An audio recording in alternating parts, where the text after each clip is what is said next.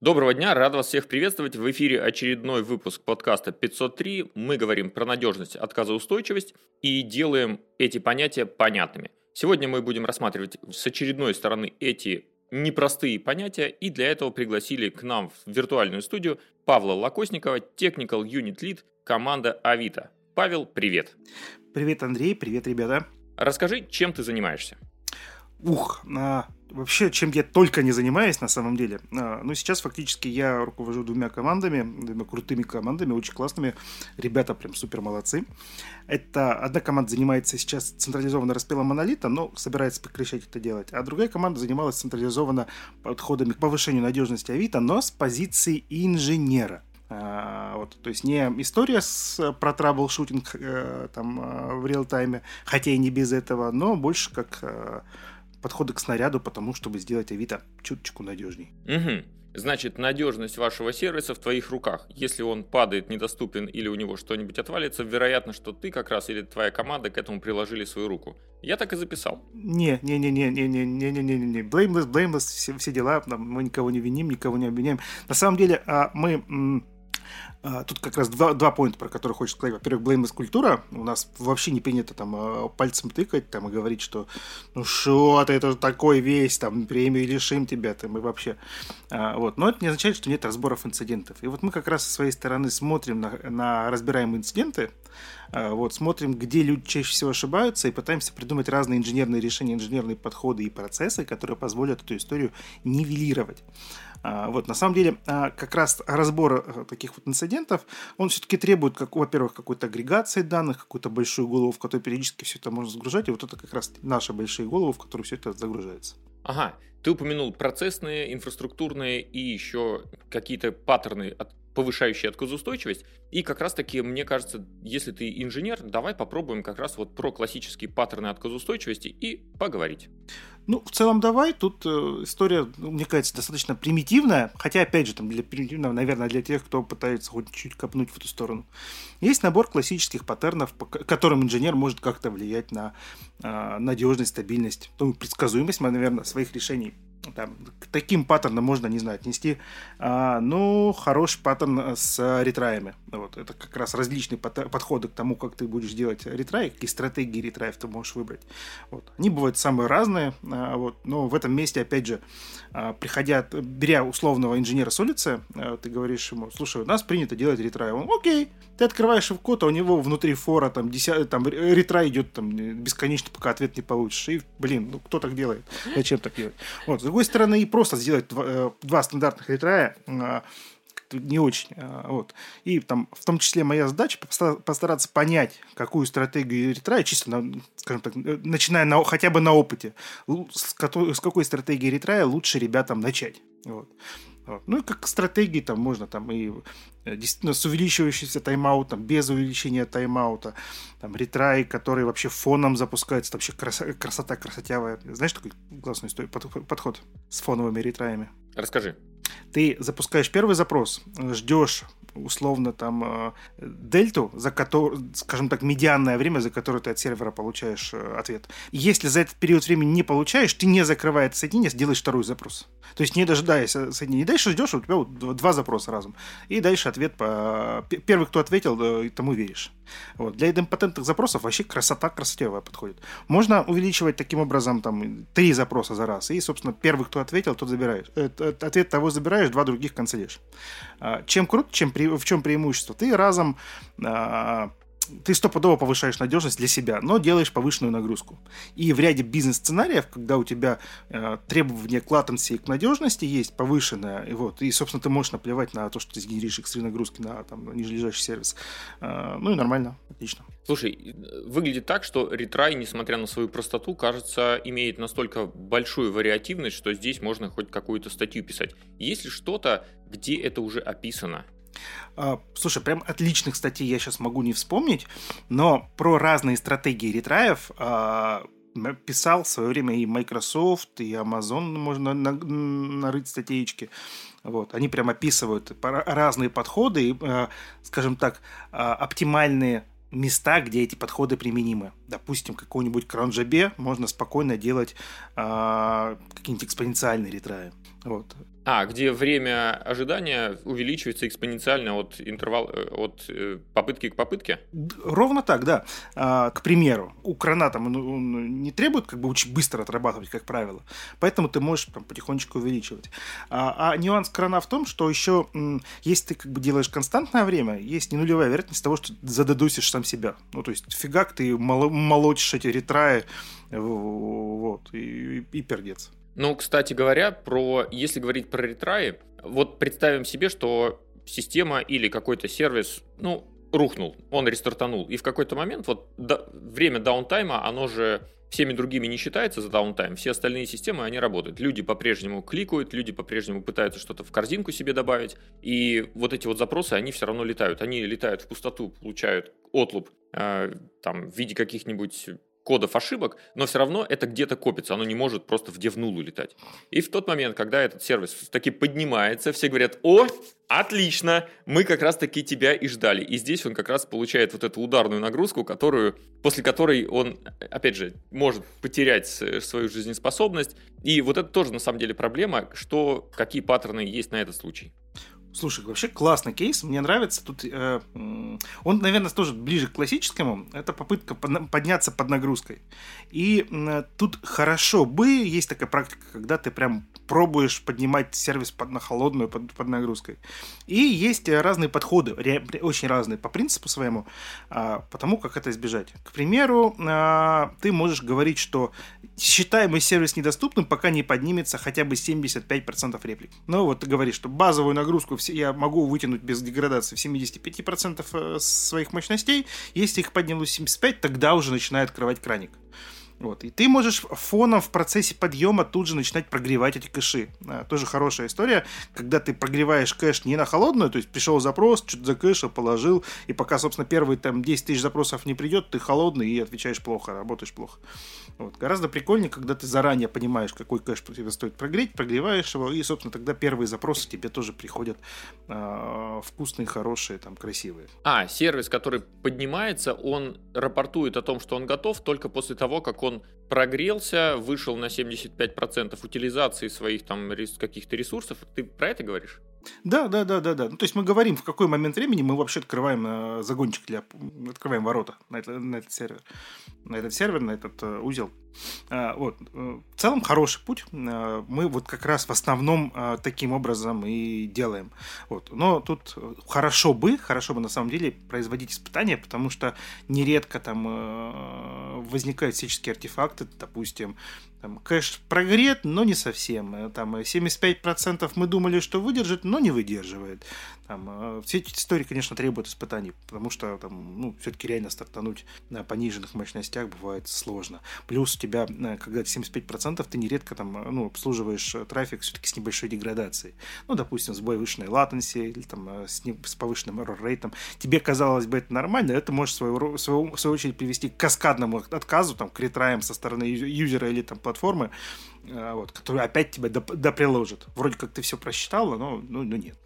Ну, а если тебе вот сервис... Ну, редко когда бывает, что сервис вот в едином экземпляре, да, обычно его кто-то там дублирует, и нужно этот трафик там между собой как-то параллель, ну, как распределять. Про фейловеры, наверное, нужно поговорить, нужно поговорить про балансировщики, там тоже какие-то паттерны?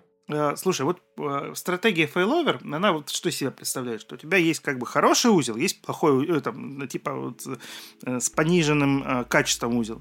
Ты типа в, основ... в основном трафик кидаешь на основной, на основной сервис, но когда основной сервис деградирует, ты так уж и быть кинешь он, собственно, туда, на, там, на, на пониженное качество, на фейлбеки, на фейловеры.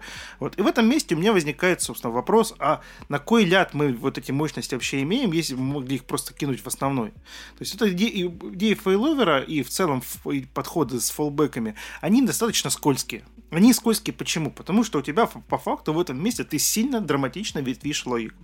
А если у тебя внутри фейловера есть еще какие-то фейловеры, еще больше ветвишь, как ты тестируешь? То есть насколько регулярно ты будешь ее тестировать? Как ты будешь сохранять консистентность между ними двумя? Вот уверен, что логика и там, и там отработают реально вот прям одинаково. Прям, и что никаких артефактов нигде не всплывет. сложно, так прям действительно на самом деле, когда начинаешь задумываться на тему того, насколько сильно ты увеличиваешь сложность своего решения, драматично увеличиваешь, то кажется, что проще вложиться в надежность основного сервиса, основного подхода, чем вот делать такие фейловеры. Хотя не без исключений, безусловно.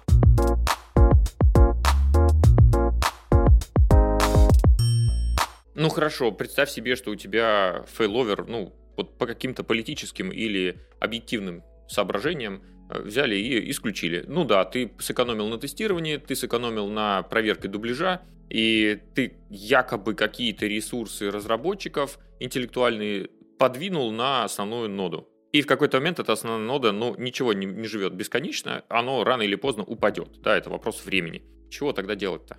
Ну, к тебе придет бизнес, скажет: ай-яй-яй, Павел, как же так? Мы же, мы же надеялись. А, кстати, они, это же blameless, да, они говорят: Павел, давай разберем ошибки. Вот что будем делать? Чтобы когда делали следующий бизнес после твоей аварии, мы не упали. На самом деле, тут тоже не надо складывать яйца в одну корзину, когда говорим мы про фейловер, это все-таки фейловер, а не реплика. Там, делать реплики сервисов на там, большое количество нод, на большое количество физических серверов в разных инстансах, в разных регионах, это нормально. Можно в каком-то там, месте сказать, там, постигнуть дзынь, сказать, что а кэш это тоже фейловер, мы тут там делаем, делаем. Но обычно под фейловером понимаются очень конкретные вещи. У нас есть один провайдер, есть другой провайдер.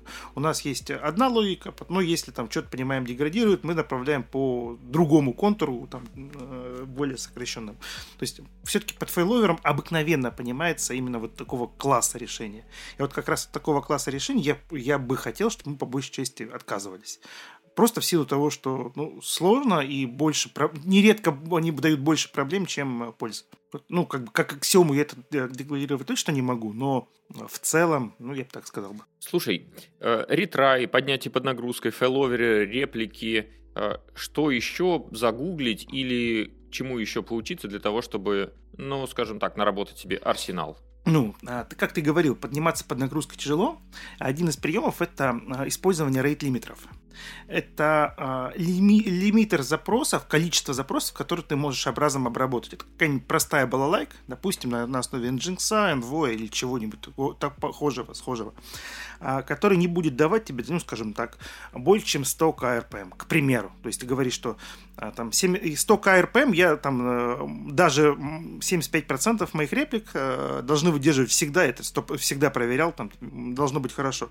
Вот, пусть, э, то есть, э, вот, вот такой вот такая нагрузка будет. Что это позволяет избежать? Вот как раз, когда ты поднимаешь семьдесят пять процентов, и у тебя есть а, рост уровня деградации, ну, то есть ты там немножечко медленно отвечаешь, чуть больше ошибок, а пользователи могут начинать там эф пять нажимать сильно, иногда некоторые по много раз. И ты будешь ловить, наоборот, повышенную нагрузку. То есть базовая нагрузка, бейзлайн у тебя ожидаемая, там, сто тысяч запросов, а у тебя вот в момент времени сто пятьдесят, а ты понимаешь, что там тебе бы семьдесят пять тысяч и, там, и больше. Ты, у тебя могут срабатывать рейт-лимитеры. Рейт-лимитеры там могут, тоже имеют очень много разных и стратегий настраивания, и там динамические, и статические, там, а, там, вручную там, управляемые, роботом управляемые, там, а, можно тоже по-разному изгаляться, но основной целью вот как раз закрывать тебя э, от того, чтобы ты там э, не словил ддос от этого вот, или фейловер нагрузку. Вот, закрылся, ожидаешь там сто тысяч эр пи эм, давай на сто тысяч закроемся. Если придет больше, ну, мы просто очень быстро дадим outlooп, пусть дальше долбится. Ну, то есть мы возвращаем какой-то код, э, код возврата, да, эйч ти ти пи-шный, и, ну, типа пользователь как-то там подождет, да? Угу, угу, угу. Угу. Так, а можешь привести какой-нибудь пример, когда вот rate limit при, прям применяете или применяли в Авито, и к чему это все приводило? А, ну смотри, вот прям, чтобы не сильно скатываться в бизнесовую часть, остаться в районе технической, у нас есть сервис, который обслуживает очень важный сегмент данных. Этот сервис, вот он, он имеет сложную конфигурацию, там несколько слоев кэширования, там есть, он работает с шардированной, реплицированной базой, сложными правилами работы с шардами и репликами, вот, когда-то читает с реплики, когда-то с мастера и так далее. То есть там, ну, сервис, несмотря на то, что данные, в общем-то, примитивны, все эти оптимизации нужны для того, чтобы выдерживать большое количество, ну, большую нагрузку.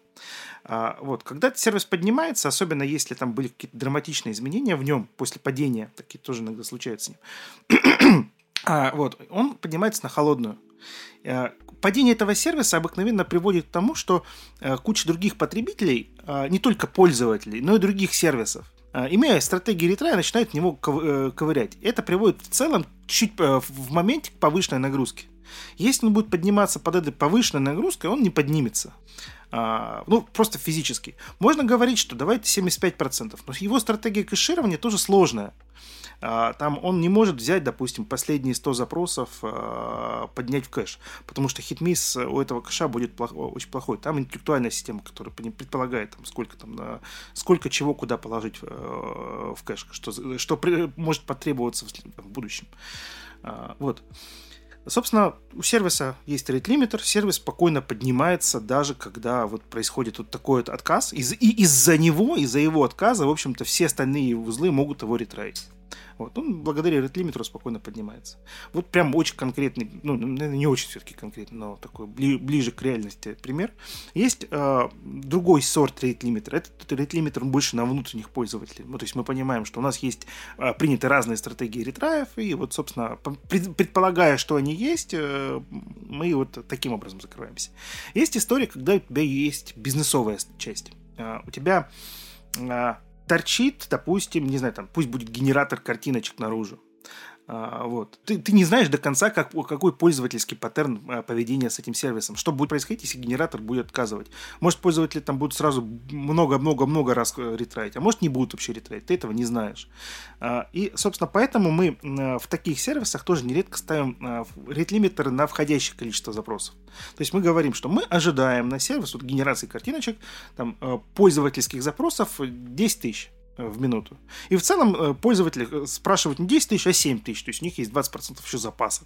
Вот. Но если внезапно произойдет какой-то, ну не знаю, продуктовый сбой, там, фронтенд ошибется, что угодно произойдет, и придет не, не семь тысяч, а больше, там, десять, больше даже десять, которых мы в рейт-лимитере, мы вот эти оставшиеся отбиваем, и все по красоте.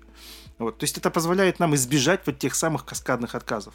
Потому что по классике там, тебе прилетел запрос пользователя, ты рассчитываешь на семь тысяч, тебе прилетает двадцать тысяч, ты эти двадцать тысяч пытаешься нагрузить свою базу, база кладется, вместе с базой повышенной нагрузкой на базу там, начинают деградировать другие узлы, и все, короче, как домики домино схлопываются. Если ты изначально знаешь, какую нагрузку ожидать, и можешь там заложить небольшой гэп, то закрылся и прекрасно. Но тут есть, знаешь, какой нюанс. Очень легко в этом месте э, забыть про мониторинг, забыть про органический рост и забыть про маркетинговые кампании. И в этом месте сделать в том числе там, ну, такую, подложить свинью бизнесу. Вот тут тоже нужно аккуратно голову включать.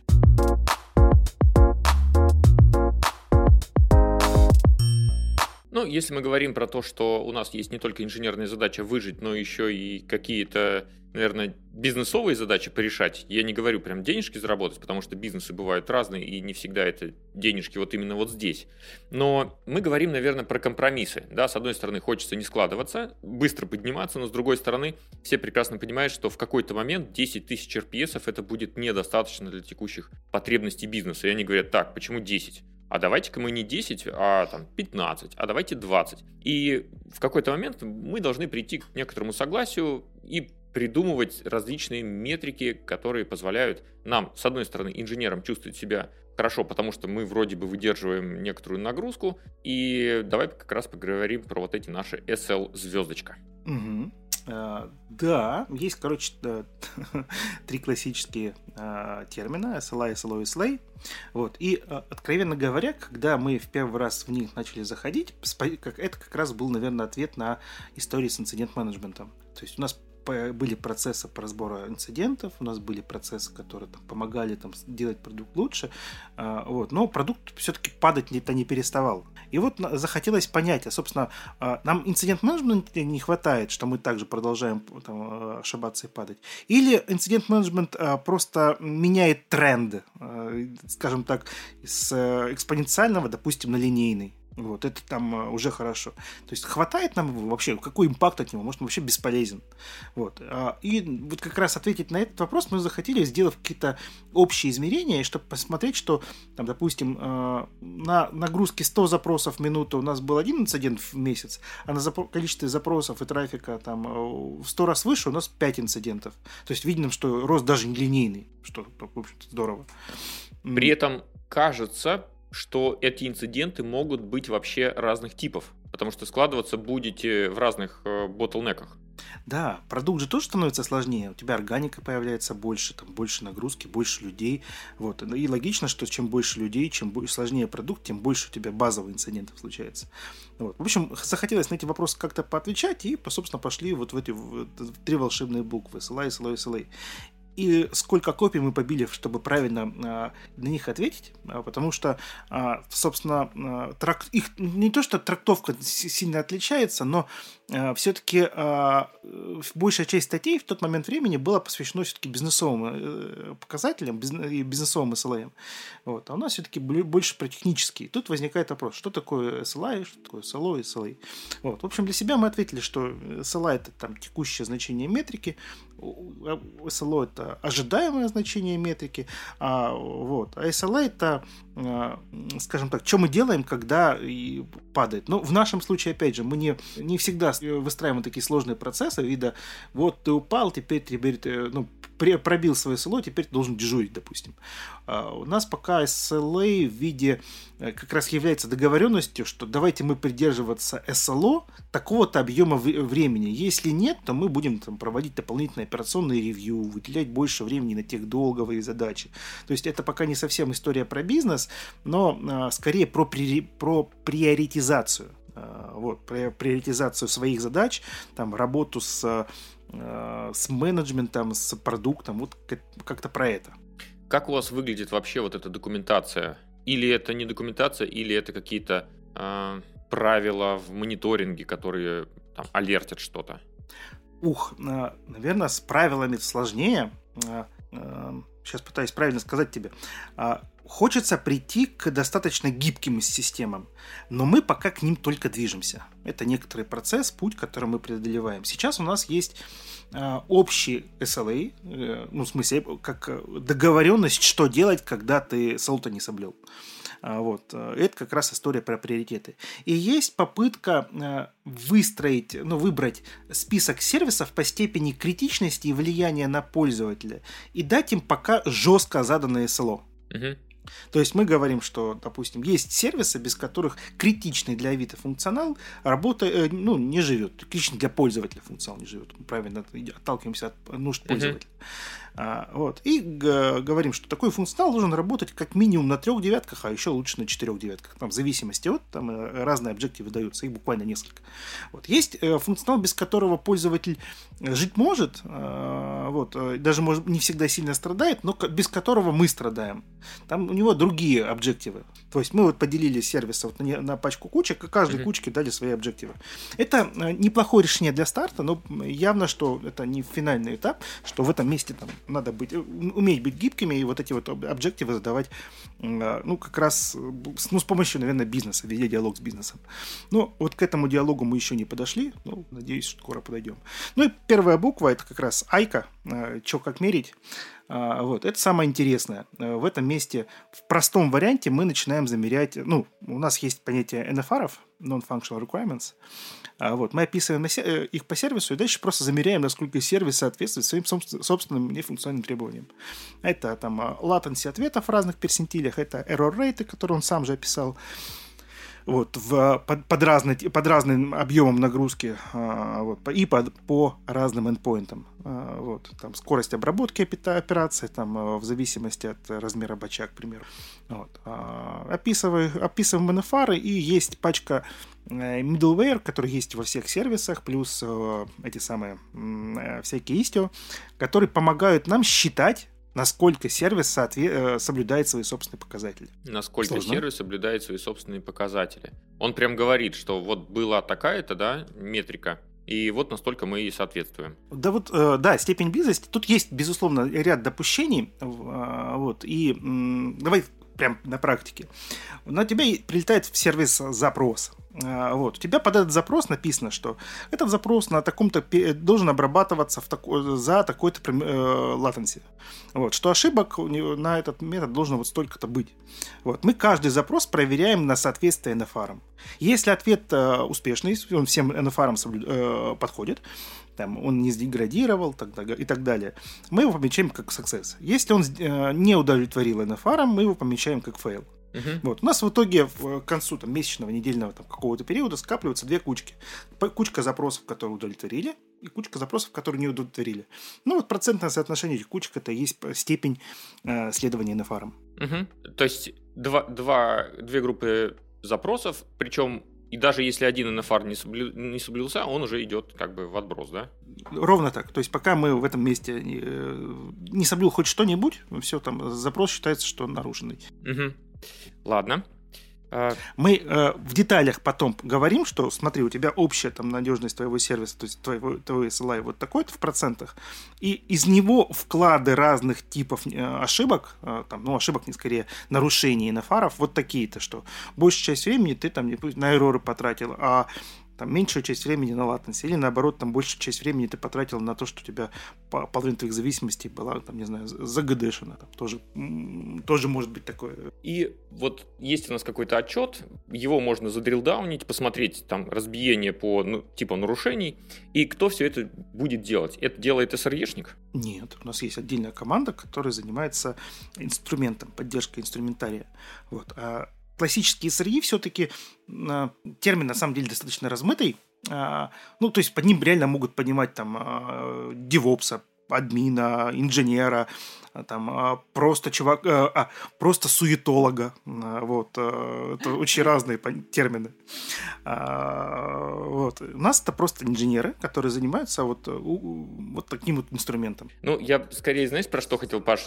Про то, что вот, хорошо, метрику настроили, дашборд как-то появился, теперь в этот дашборд кто-то должен смотреть. Uh-huh, И, uh-huh. ну, естественно, что инцидент, который зародился в, у пользователя, и он говорит, ребята, ваш сервис не работает, это плохой инцидент. Мы должны были ну, как бы пораньше немножко узнать, чем пользователь, о том, что у нас что-то пошло не так, и при, там, превентивно что-то исправить, там, понизить нагрузку, что-то вырубить и так далее. Давай вот как раз-таки, ты рассказал про то, кто такой эс эр е, это может быть DevOps больше, может быть админ, разработчик. По факту, насколько я понимаю, получается, что это обо всем понемножку, с разной специализацией. Но этимология происхождения эс эр е, она, в общем-то, в каждом случае индивидуальна. Давай вот про то, как этот эс эр е решает инциденты, как он замеряет показатели, и, может быть, он даже поднимается на уровень выше и начинает там, тюнить процессы или, упаси господи, тюнить людей. Тюнить людей было бы неплохо, берешь ручку какого-нибудь корявенького и выпрямляешь. Нельзя так делать. За это и наказать. Вот. В общем, возвращаясь вот к, к эс эр е-шкам, тут вот какой момент. Зада... Вот эти вот метрики, они больше для того, чтобы смотреть за их соблюдением, следить на долгой дистанции. То есть на там, дистанциях неделя, месяц, квартал. Вот. И, соответственно, они участвуют, эти метрики, больше в операционном ревью. Вот. Есть процесс операционного ревью, который есть у технических менеджеров. Вот, есть, которые, собственно, его регулярно проводят, осматривают свой парк, парк хозяйство, матчат эти цифры на нужды бизнеса, на деньги, на все остальное. Вот, это первый момент, вот, который обычно там, люди там, по-разному к нему подходят. Некоторые пытаются делать мониторинг и алертинг по, на основании вот таких вот высокоуровневых цифр. Но, может быть, его можно сделать хорошо. У нас не получилось, потому что он получался либо э, плохо работающим, либо слишком флакующим. Вот этого баланса золотого мы найти по этим метрикам не смогли. Мы еще периодически пробуем, э, пробуем там э, разные уже даже математические подходы, достаточно математические, для того, чтобы смотреть, там, не знаю, там, отклонения в сигмах. А, вот, но не все, пока еще дзенов поймали, и поэтому эта метрика, эти показатели не являются чем-то реактивным. Вот. А мы используются для того, чтобы там, на дистанции недели видеть, что что-то ты начинаешь поджирать свой бюджет, там, за две девятки, за три, за четыре девятки выбьешься, может быть, что-то надо сделать. Вот. И вот как раз вот процесс и, там, и тюнит. Это прерогатива технических менеджеров. Вот. А есть э, ребята, которые, ну, пожарники, которые тушат. Э, вот. Это ребята, э, по, э, у них работа, в принципе, немножечко иная. Э, они смотрят на общие метрики, но скорее в, в, в, в, при разборах этих, этих инцидентов. Ну, то есть смотрят, что что-то тебя постоянно деградировало, а потом оно вообще упало. Блин, чувак, ты почему не смотрел? Чем ты занимался? Собственно, почему у тебя вот этот процесс внутри твоей команды, внутри твоего там департамента вот с отсмотром, с операционным ревью не был построен? Давай ты его построишь все-таки. Вот, вот такие вопросы ребята могут задавать. Это, в общем-то, не, неплохая история. Вот. Они на вот разборах тоже часто задают, ну, в том числе и мы задаем, почему вот в ваших процессах не было, допустим, элемента тестирования? Почему вот, вот этот тип вы скипнули? Почему вот вы раскатились, не посмотрели на метрики? И здесь не только, не только, не столько здесь идея с blameless, сколько с попытки понять, что разработчики удобно, допустим, катиться канарейкой сразу на сто процентов. Ну, вот им удобно, потому что не нужно вот это следить. Давайте придумаем кнопочку. Почему им так удобно? Потому что не требуется постоянно пыриться в метрике, и потом еще десять, не забыть бы дораскатить свой сервис до, до сто процентов. Вот начинается пять-десять. Да, мы подумали, сделали автоканарейку. Систему, которая точно так же по нажатию одной кнопки сама доводит проценты до ста. Но при этом ты один раз указываешь ей три, триггеры, сработка которых будет однозначно приводить к тому, что автокадрейка закатится обратно. Вот. Мы, собственно, просто результат разбора пачки эл эс эр-ов, когда люди катили канарейки до большой, на, на большой объем.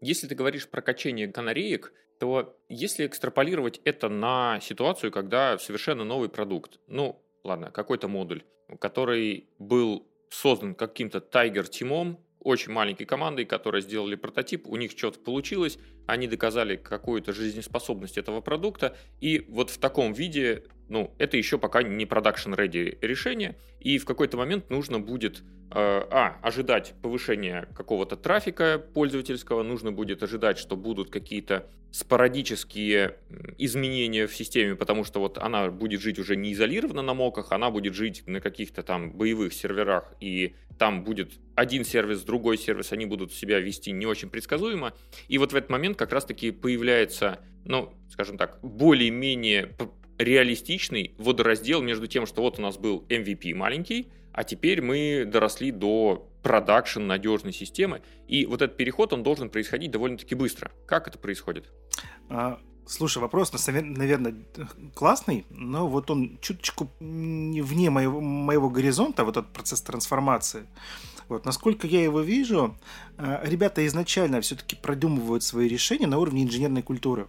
Мы на уровне инженерной культуры всегда форсим историю с ответственностью за свои решения. Мы форсим историю с тем, что давайте делать надежно, давайте делать хорошо.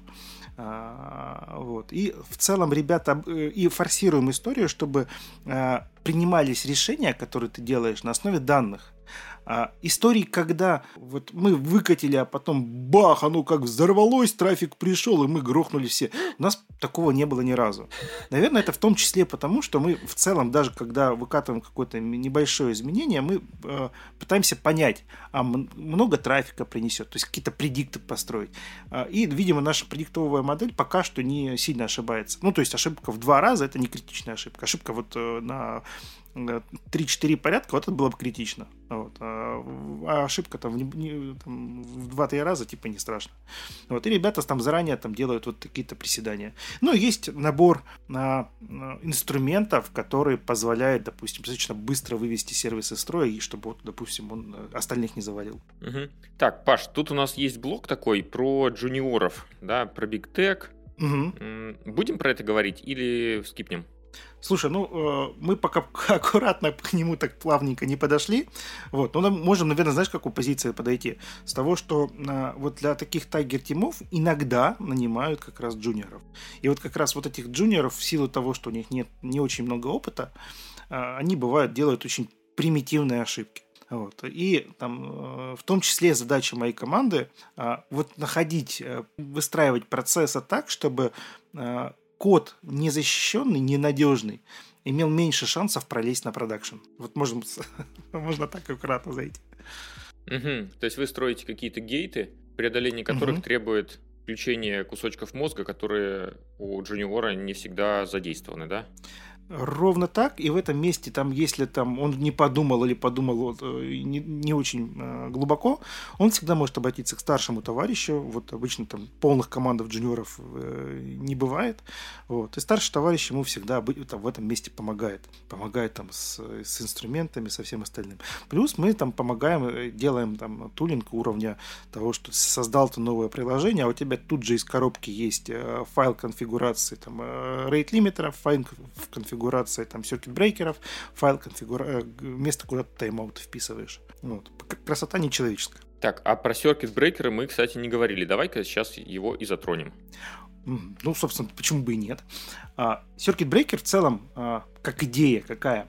Давайте делать fail-fast. Ну, то есть, это просто возведенная, ну, может быть, не в абсолют, но на некоторый новый уровень идея fail-fast. Вот.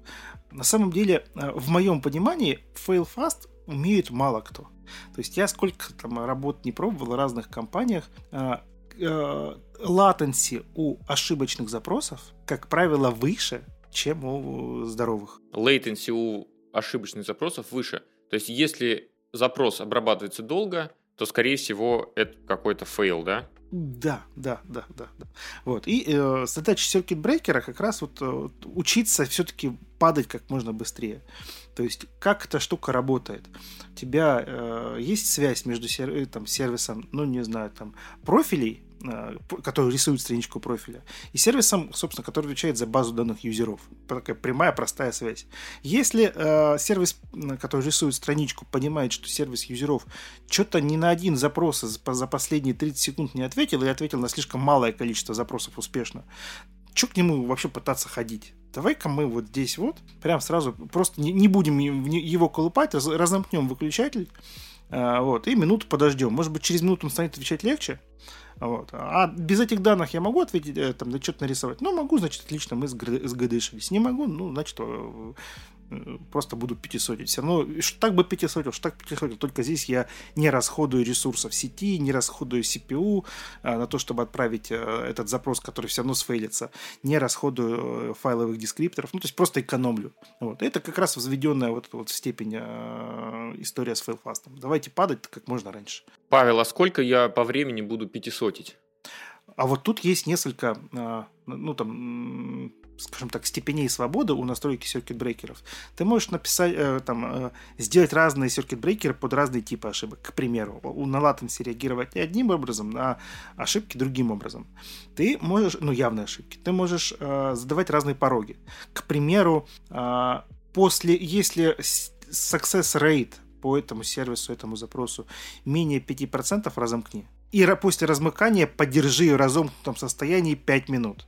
Через пять минут под открой на небольшой процент. Если там все хорошо, открывай полностью. Если там все плохо, еще подержи там сколько-то времени. И вот у него вот этих степеней свободы очень много. Их можно настраивать очень сложно. Там, как быстро ты открываешь, как быстро ты замыкаешь, как быстро ты приоткрываешь. Вот. Все зависит от того, как в реальности работает твоя система, как часто ты вот все эти разные проблемы ловишь. Допустим, не очень хорошо, когда разовый всплеск ошибок привел к тому, что ты разомкнул и на пять минут сдеградировал какую-то сервис и службу.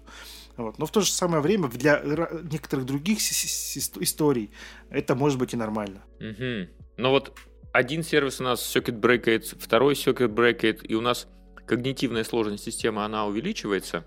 И в какой-то момент вот произошел инцидент. Тебе нужно понимать, уметь восстанавливать и строить трейсбэк о том, что происходило с системой за сколько-то секунд, минут до того, как, собственно, инцидент был идентифицирован. Мы говорим про обсервабилити, про мониторинг, про логинги и эй пи эм, да, еще. Угу. Вся вот эта обвязка. Давай про нее.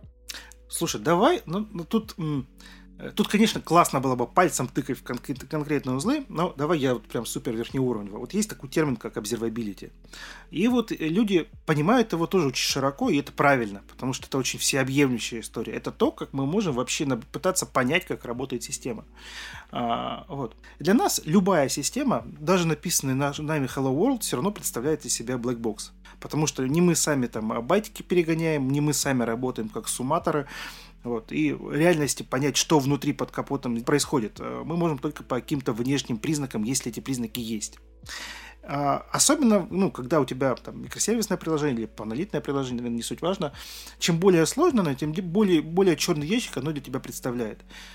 И для того, чтобы понимать, что прямо сейчас, вот ты запустил процесс и думаешь, оно работает или не работает. Вроде пользователи не стучатся. Но, может, они просто не могут постучаться, а может быть, они не стучатся, потому что просто до твоего функционала добраться не могут. Ты же не знаешь.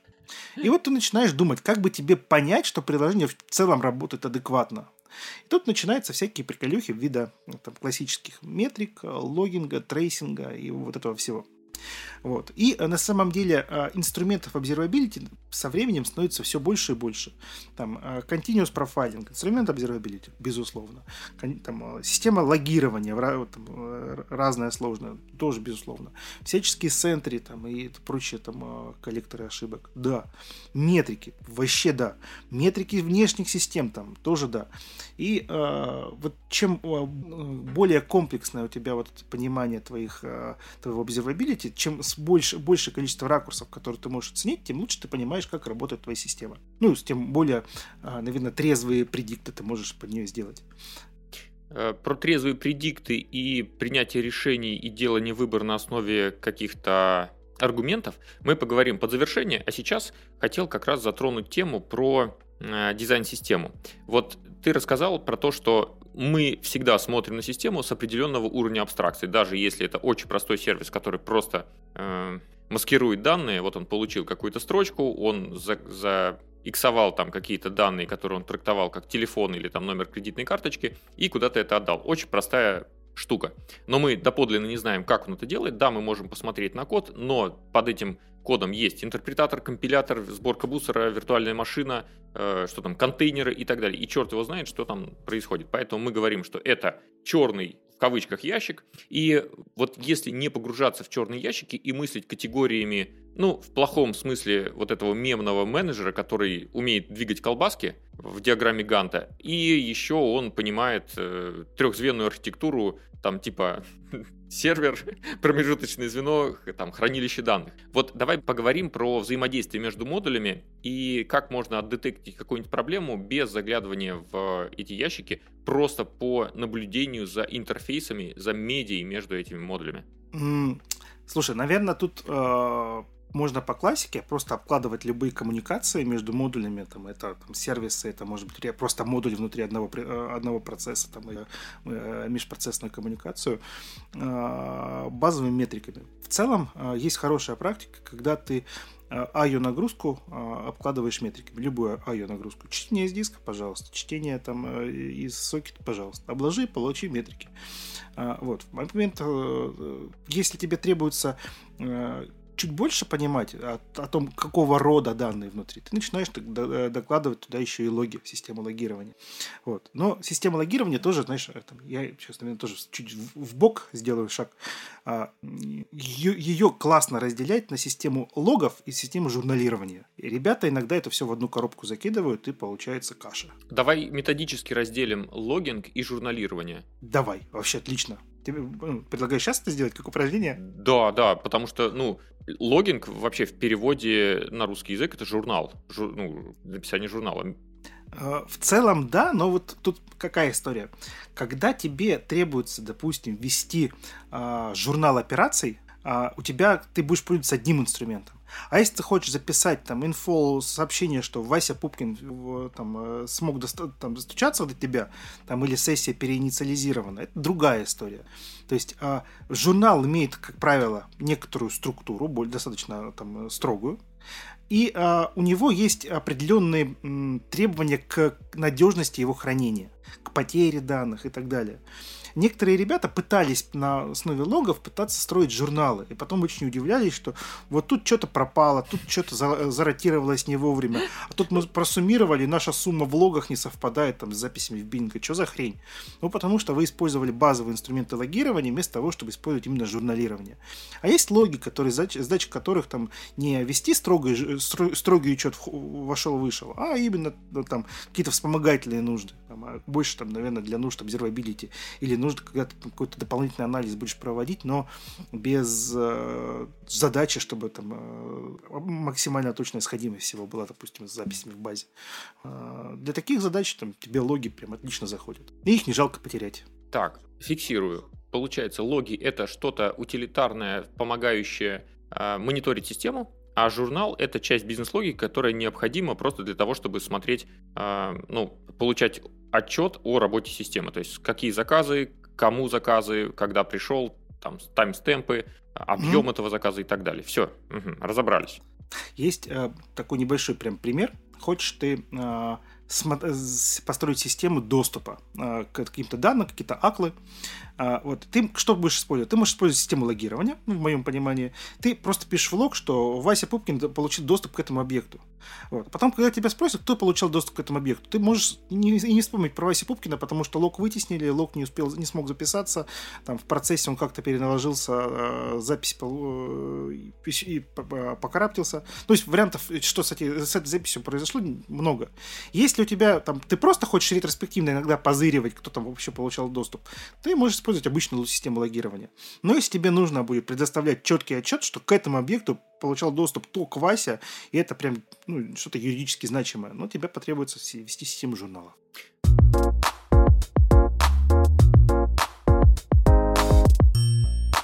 Давай подводить итоги.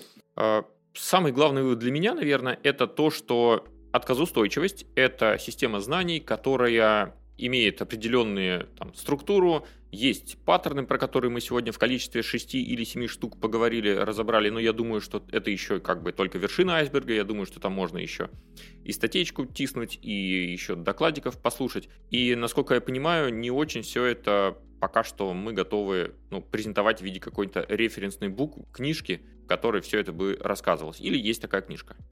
Ну, есть классические, там несколько книжек про гугловых, про надежность, но в этом месте Google поступил максимально хитро, хитро сделано. Они сказали, вот смотрите, принципы вот такие, а как делать, делайте сами. Мы у себя как-то сделали, вам не покажем как, даже не скажем, насколько оно хорошо работает. Вот. Но принципы такие. Вот. Ты можешь почитать эту книжку, узнать про эти принципы. В принципе, в целом, ну, все make sense, все reasonable. Вот. И для того, чтобы в целом получить какое-то общее впечатление, я бы эту книжку, конечно, рекомендовал. Но она, наверное, на уровне там, у каждого эс эр и инженера лежит на полке. Или стоит. Как называется? эс эр и Book от Google. Mm-hmm. Good.